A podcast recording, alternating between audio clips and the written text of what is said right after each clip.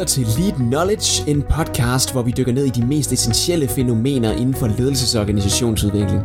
Mit navn det er Niels Vium, og jeg er ledelseskonsulent i Lead Enter Next Level, og så er jeg din vært her i podcasten. Hjertelig velkommen til. Ja, hjertelig velkommen til endnu en episode af Lead Knowledge.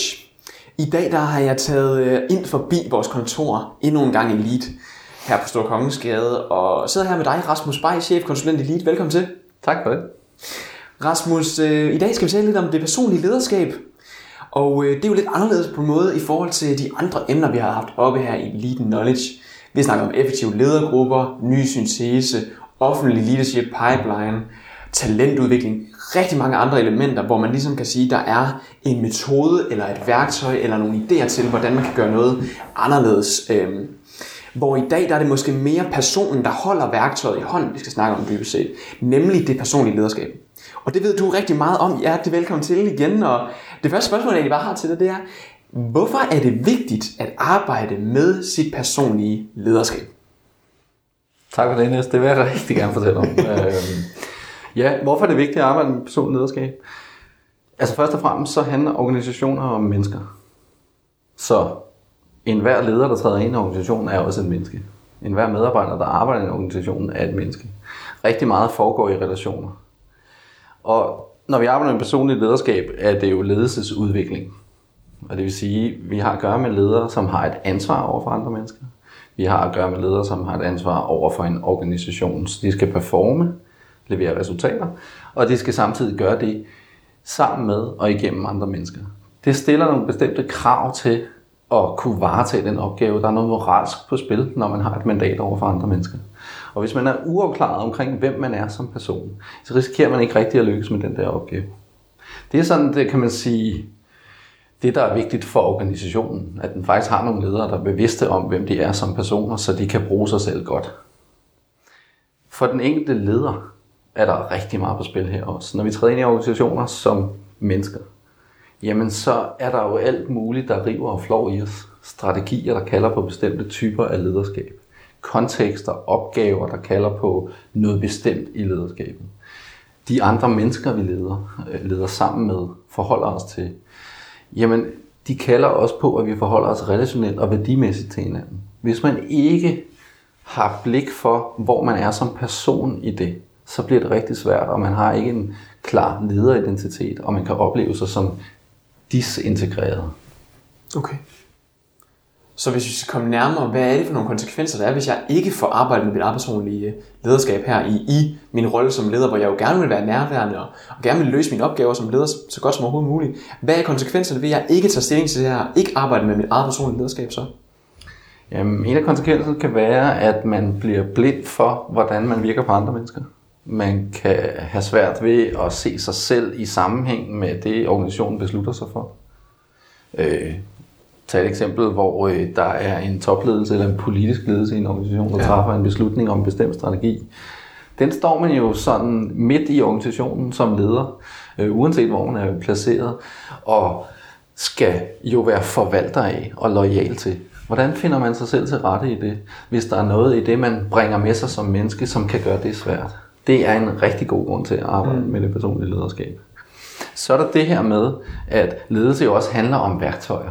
Altså det her med at have noget i hånden, man kan gøre noget med mm. øh, i forhold til sin organisation og i forhold til de mennesker, man leder. Øh, det personlige er som sådan grundværktøjet. Så hvis, øh, nu starter du selv sådan med, øh, med det der gode billede, hvis jeg skal fortsætte det, altså forestil dig sådan en hammer. Altså det er jo ikke det, der gør, det, det at vi køber hammeren, er jo ikke det, der gør, at vi lærer at slå godt med den. Så det personlige er hånden, der holder hammeren.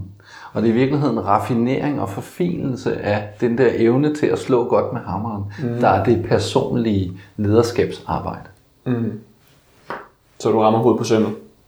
Så man rammer hovedet på sømmet, kan man sige. Jeg kører den helt ud med analogien. Okay, jamen det giver rigtig, rigtig god mening, og så kan det være, at man sidder og lytter med derude og tænker, okay, nu er vi snakket om, hvad, det, hvorfor det er vigtigt at arbejde med personligt lederskab. Øh, ja, måske, der er måske en anden ting også, ja, som er vigtig i forhold til at arbejde med personligt lederskab. Ja, ja, Altså, de fleste ledere, hvis man spørger dem, og de fleste organisationer, når de forholder sig til ledelsesudvikling, så vil de alle sammen have en eller anden idé om, jamen der er nok noget med det person, vi skal arbejde med. Mm. Det er ikke sjældent, jeg møder en leder, Nej. som siger til mig, min chef har bedt mig om at arbejde lidt mere med det personlige lederskab. Det er et enormt felt, øh, og en lille smule grommeleret. Og noget af det, som vi hjælper ledere med i, i Lead, det er at gå mere systematisk til værk. Så, der, så det, det er en anden vigtig grund, at der er brug for en systematik. Det personlige er et enormt felt, og i virkeligheden kan være uendeligt stort. Mm. Der er altså behov for at hjælpe både ledere og organisationer med at zoome ind og blive mere mm. systematiske mm. i det arbejde. Der er blandt andet noget med, at det nytter ikke noget, hvis det personlige bliver strengt personligt. Det personlige lederskab er jo netop et personligt lederskab inde i en organisation. Så det her med at få det personlige lederskab på plads i samklang med det organisatoriske, yes. det er vigtigt. Okay. Og så nu siger du så systematisk, gå systematisk til værks med at arbejde med personligt lederskab. Hvad vil være det første skridt, du kan tage her for at arbejde systematisk mm. med det personlige lederskab? Altså vi har udviklet en systematik, som står på, på grundig forskning i personlighed og i det personlige lederskab. Øh, og der er fem elementer i det. Og i virkeligheden så er det ikke rigtig vigtigt, hvor man starter. Man det er ikke vigtigt, se, hvor man starter? Nej, ikke nødvendigvis. Okay. Man kan sådan set godt starte med at beskæftige sig med, hvor kommer jeg fra? Altså, hvad er det for mm. noget øh, i, øh, i mit livsforløb, der har gjort mig til den leder, jeg er? Så okay. kommer man ind på at beskæftige sig med, hvad er det for nogle værdier, jeg har taget med mig fra mit liv, og hvordan har de præget mig, og hvad er det, de gør ved min adfærd og min måde at gå til andre mennesker på. Men det kunne være et sted at starte. Mm.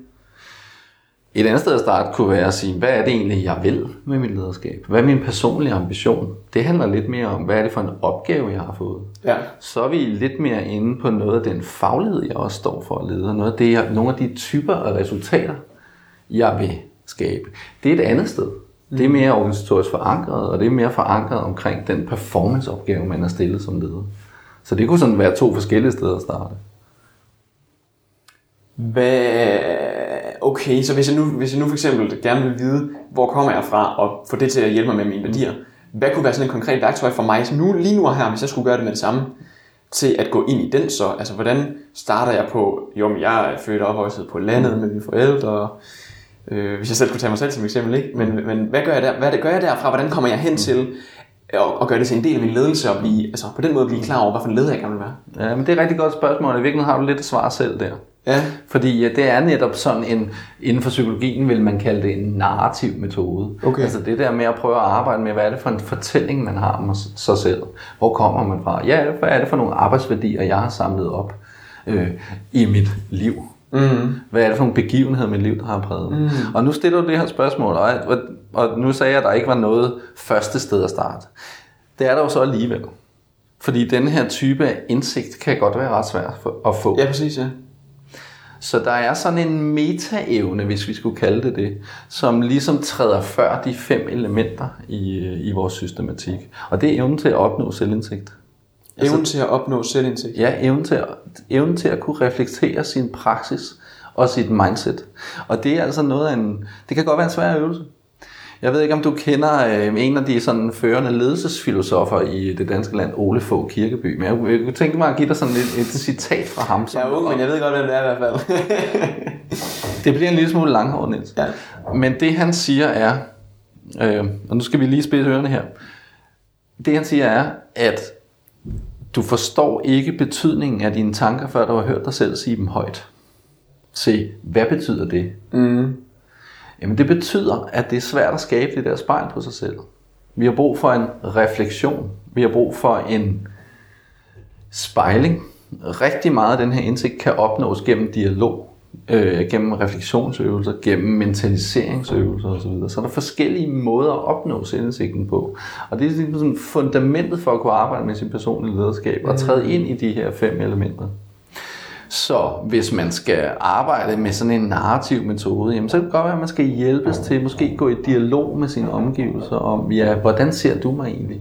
Øh, hvis jeg skal blive klogere på, hvad min livsfortælling siger mig ja. om, hvilken leder jeg er, jamen så skal jeg, bliver jeg nødt til at, at sige det højt til nogen. Jeg bliver nødt til at, at, at, prøve at fremstille det. Det skaber selvreflektion. Det kan måske lyde som en banalitet, Men det kan være ret svært. Hvem skal jeg fortælle det her til?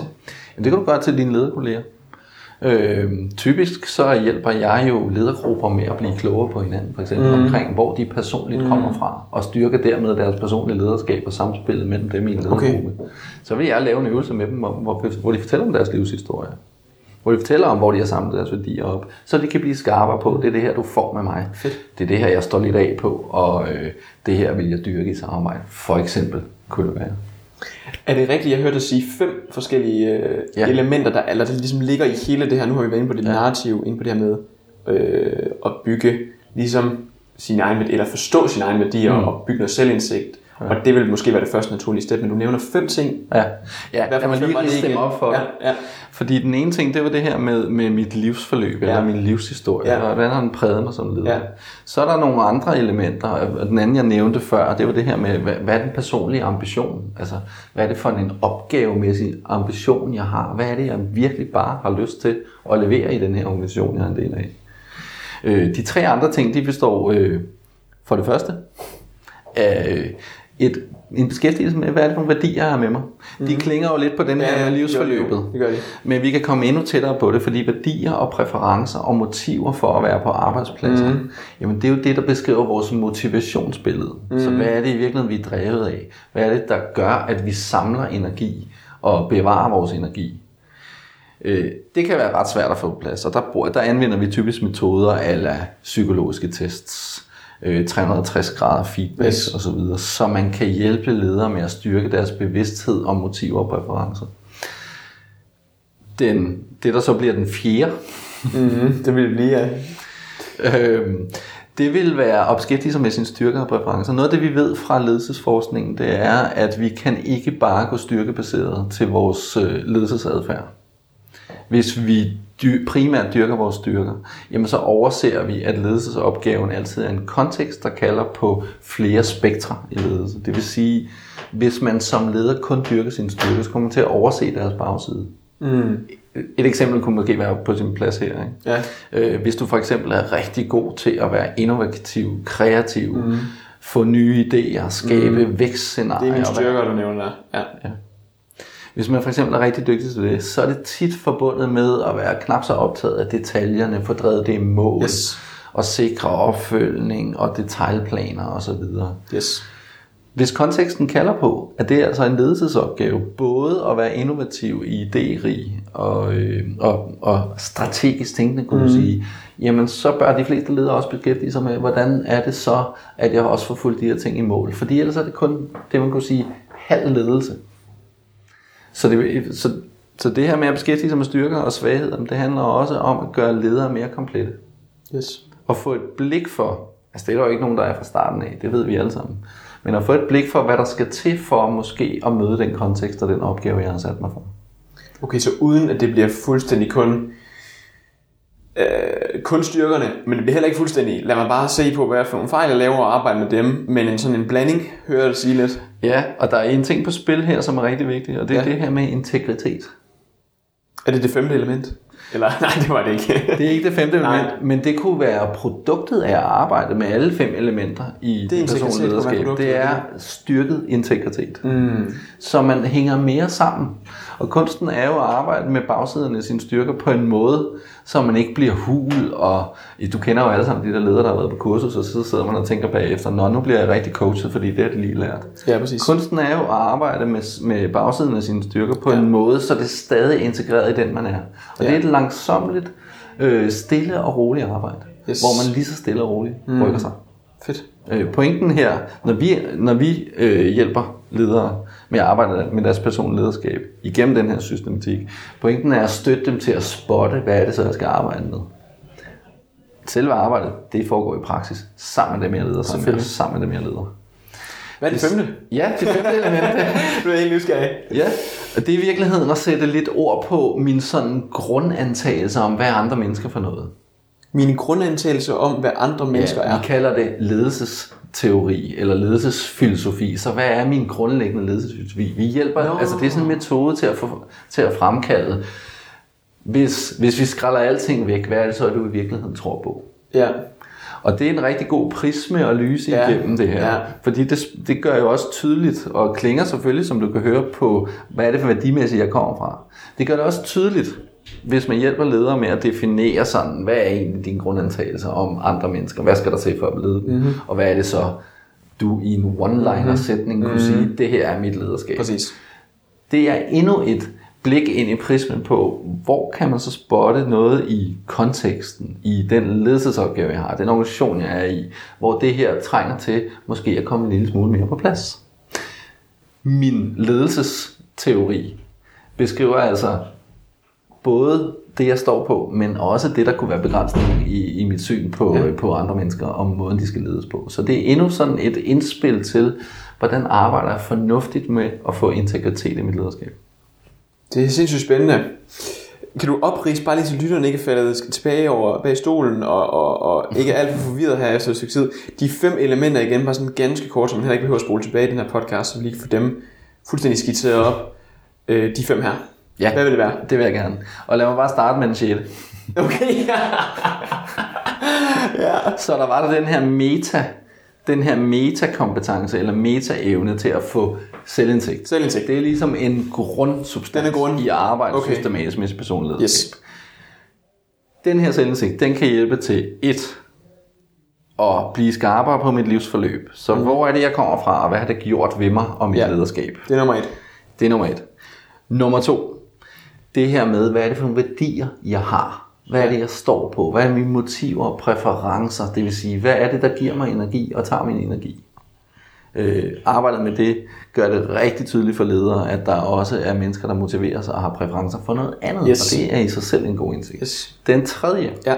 det var det her med at få et mere fokuseret blik på sine styrker og svagheder, og kunne Yes. arbejde med øh, bagsiden af sin styrke, Ja. for at blive mere bredspektret i ledelse. Ja.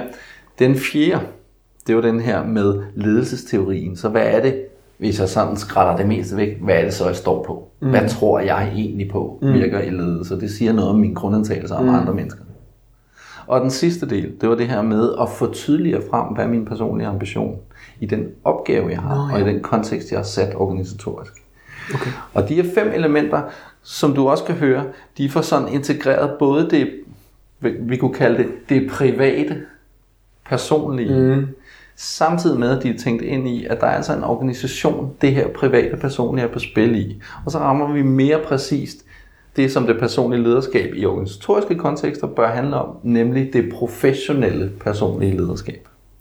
Kan man egentlig gå så langt som at sige, at øh, det her bliver mere og mere relevant at snakke om, sådan som tiden skrider frem lige nu? Altså så bare tænker på, hvis man går nogle år tilbage, 10, 15, 20, 30 år tilbage i hvert fald, at så havde man ikke et stort fokus på at være et menneske i organisationen. Der er man mere, man er ansat, og det er ligesom det mere i dag, hvor vi jo snakker hele tiden om, at vi skal være hele mennesker, og vi skal gå ind i det her med. Og du siger noget om, at vi skal kigge på hele vores liv, simpelthen, og vores fortælling om os selv, og ja, vores selvindsigt, som er baseret på alle, alle de ting, vi har oplevet, også i vores personlige private liv. Hvad gør det for den person, jeg er i dag? Og hvad, hvad gør det for den måde, jeg ser mig selv på som person, inde i den her organisation, som jeg møder ind i hver eneste dag på arbejde? Altså, der er et, et element, der er tidsløst her. Ja. Og det er det her med magten i ledelse. Det har ja. ledelsestænkere sådan set været opmærksom på siden Machiavelli. Ja. Og sikkert også før det. Øhm, så, så det er, en, det er sådan en, en, en, mm. øh, en almen menneskelig, mm. øh, et, et almen menneskeligt tema. Så er der masser i tiden, som, øh, som jeg tror, du har helt har spottet rigtigt. Altså vi har nye generationer på, på arbejdsmarkedet. De kræver nogle andre ting. Det, det skaber en anden kontekst for lederne. Vi har forretningsmodeller, der er under angreb i stigende hastighed på grund af alt mulig teknologi. Det gør jo, at den der opgave, jeg har, det innovative ja. fordring, ja. det her med hele tiden at kunne sætte mig selv i spil i kompleksiteten af forretningsmodeller og det, der skal til for at drive dem. Mm.